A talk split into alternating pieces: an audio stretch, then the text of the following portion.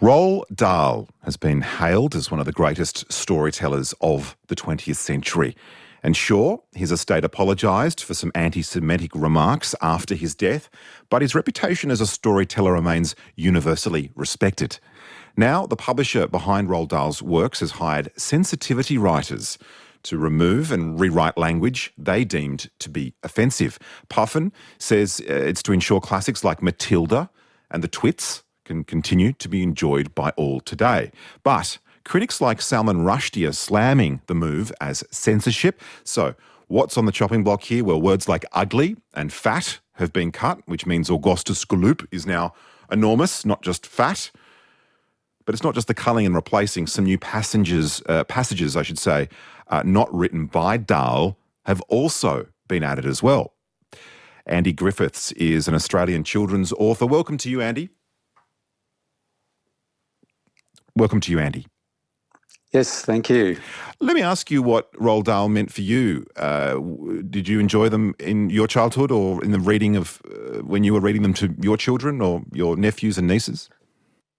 Uh, yeah, I was. I came in uh, to his adult short stories um, as a twelve-year-old. There was there was not so much intermediate literature at that point, and I found myself wandering in those wonderful Twilight Zone, uh, terrifyingly funny um, adult uh, stories.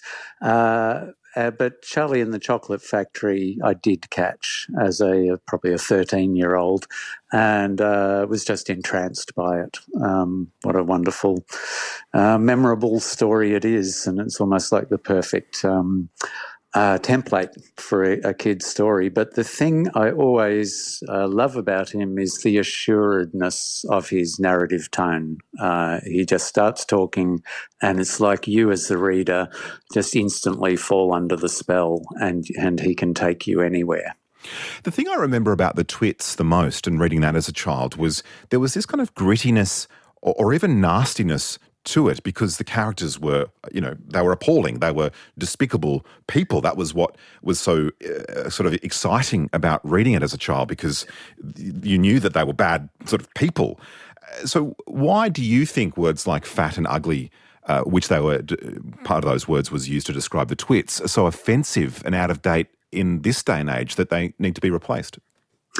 Well, I think obviously he was writing 50, 60 years ago, um, and those words were quite normal, uh, and many, many other words and terms for for people who are different to the majority uh, have also rightly been we don't use them anymore uh, because we've become a little more sensitive to how words can affect people and how a, a description, a word such as fat, can be loaded with negative consequence, uh, negative connotations.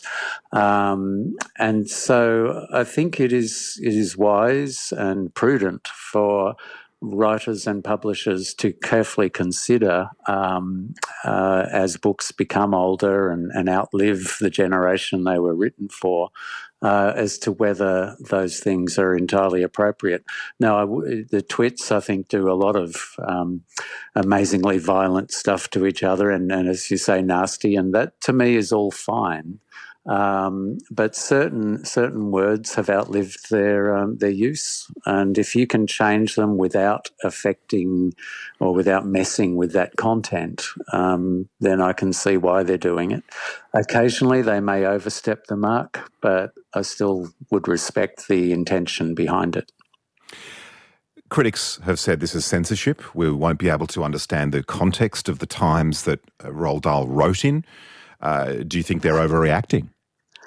Uh, from my point of view as a practicing writer, I think perhaps they are. Um, I, I spend a year on each book that I write, and I carefully consider every single word and how that's going to land in um, in both Australia and also we're published in 33 different countries.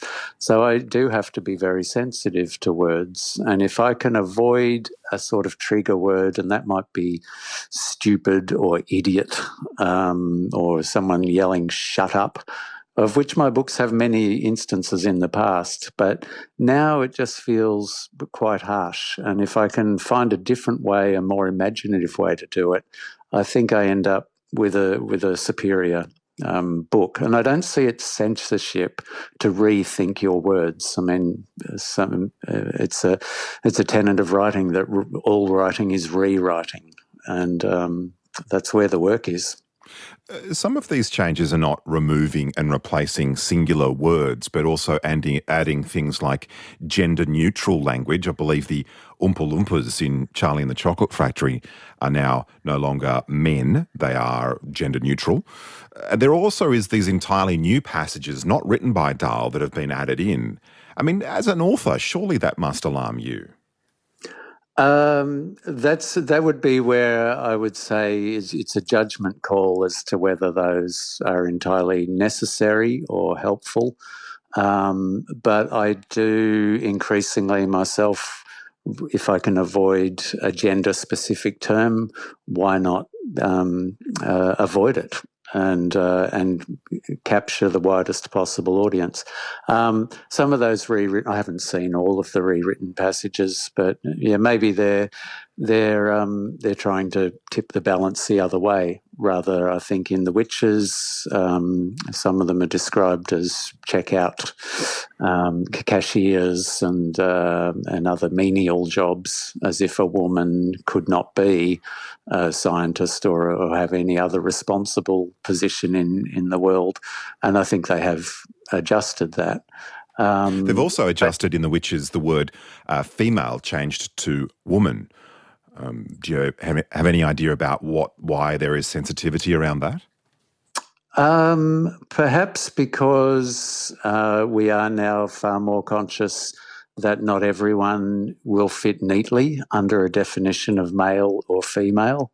Um, it's almost like a scientific term, whereas uh, a woman or a man does not necessarily exclude um, or yeah, I'm getting into yeah. You get into a slippery slope pretty quickly with this stuff. Uh, if you just join me, children's author Andrew, and Andy Griffiths is here. We're talking about uh, why the publisher behind Roald Dahl's books is rewriting and revising parts that are deemed offensive here on RN Drive.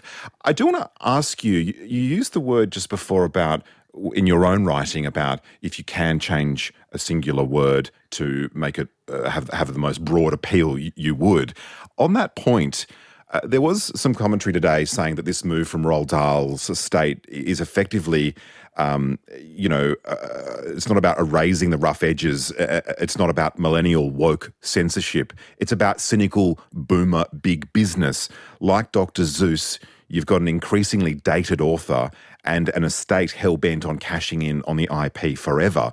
We note that Roald Dahl's estate was recently purchased by Netflix. They are looking to make money out of this. What do you think about that idea? Well, I think uh, as an author, I, I, want to try to achieve the widest possible readership for my for my book, and anything I can do to facilitate that without compromising on on the um, the content uh, is is a a sensible thing to do in order for that book to have a life um, the, and the longest life possible. Now, these books have, as I say, written 60 years ago. Um, I'm sure he was not writing with an eye to the future, but he was writing some classic book that could never be changed. In fact, throughout uh, his career, things were changed.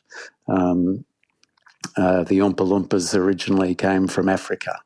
Um, they were a small race of African pygmies who were put in a ship and transported to his factory. That was changed back in 1964 with Dahl's um, um, approval.